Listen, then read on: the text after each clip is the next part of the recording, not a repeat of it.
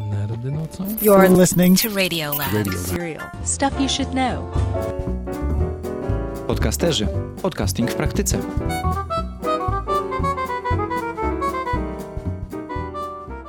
Dwa tygodnie zgubiły się w czasie jak łzy na deszczu. Pora nagrywać. Dla niewtajemniczonych te słowa to nawiązanie do jednego z moich ulubionych filmów, w którym co prawda nie ma nic o radiu, ani nawet o podcastach, ale akcja dzieje się w przyszłości, w roku 2019, a jak uczy powrót do przyszłości, przyszłość bardzo szybko zamienia się w przeszłość.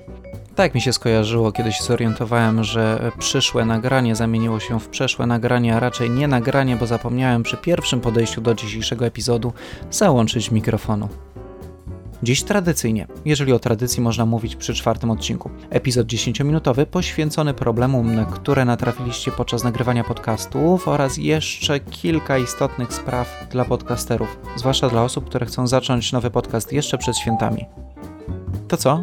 Zaczynajmy!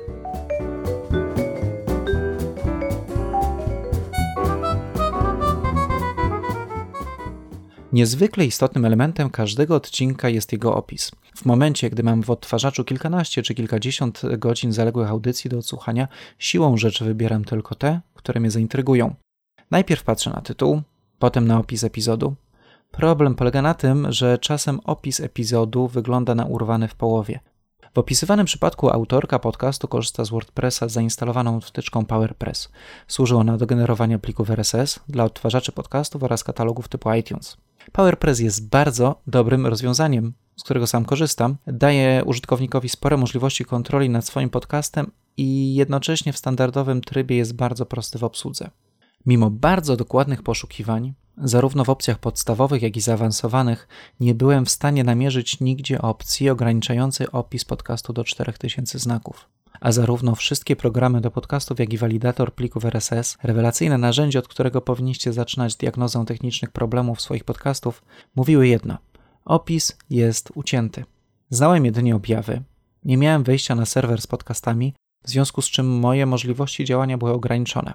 Na szczęście twórcy PowerPressa wpadli na to, że coś może próbować, niezależnie od nich, grzebać po wynikowych plikach RSS.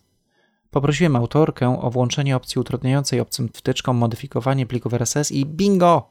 Udało się. Coś spoza standardowego zestawu wtyczek podcastowych próbowało ulepszyć opis każdego epizodu i to coś musiało dostać po łapach. Jeżeli kiedyś natrafisz na podobny problem, musisz wejść do panelu administracyjnego swojego WordPressa, wybrać opcję PowerPress oraz przedstawić PowerPressa w tryb dla zaawansowanych użytkowników. Tam będzie taka opcja Switch to Advanced Mode. Następnie musisz wybrać zakładkę Feeds i zaznaczyć opcję Do not allow other plugins to modify podcast feeds. Po zapisaniu zmian plik RSS powinien zawierać już całość opisu odcinka. Po każdej zmianie konfiguracji koniecznie sprawdź swój feed RSS walidatorem, żeby sprawdzić, czy nie pojawiły się nowe błędy.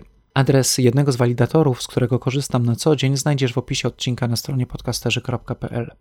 Na ostatnie pytanie, na które dzisiaj odpowiem, natrafiłem podglądając webinarium organizowane niedawno przez Borysa Kozielskiego. Dotyczyło katalogu iTunes, a konkretnie, czy aby znaleźć się w tym katalogu, muszę korzystać z komputera Apple.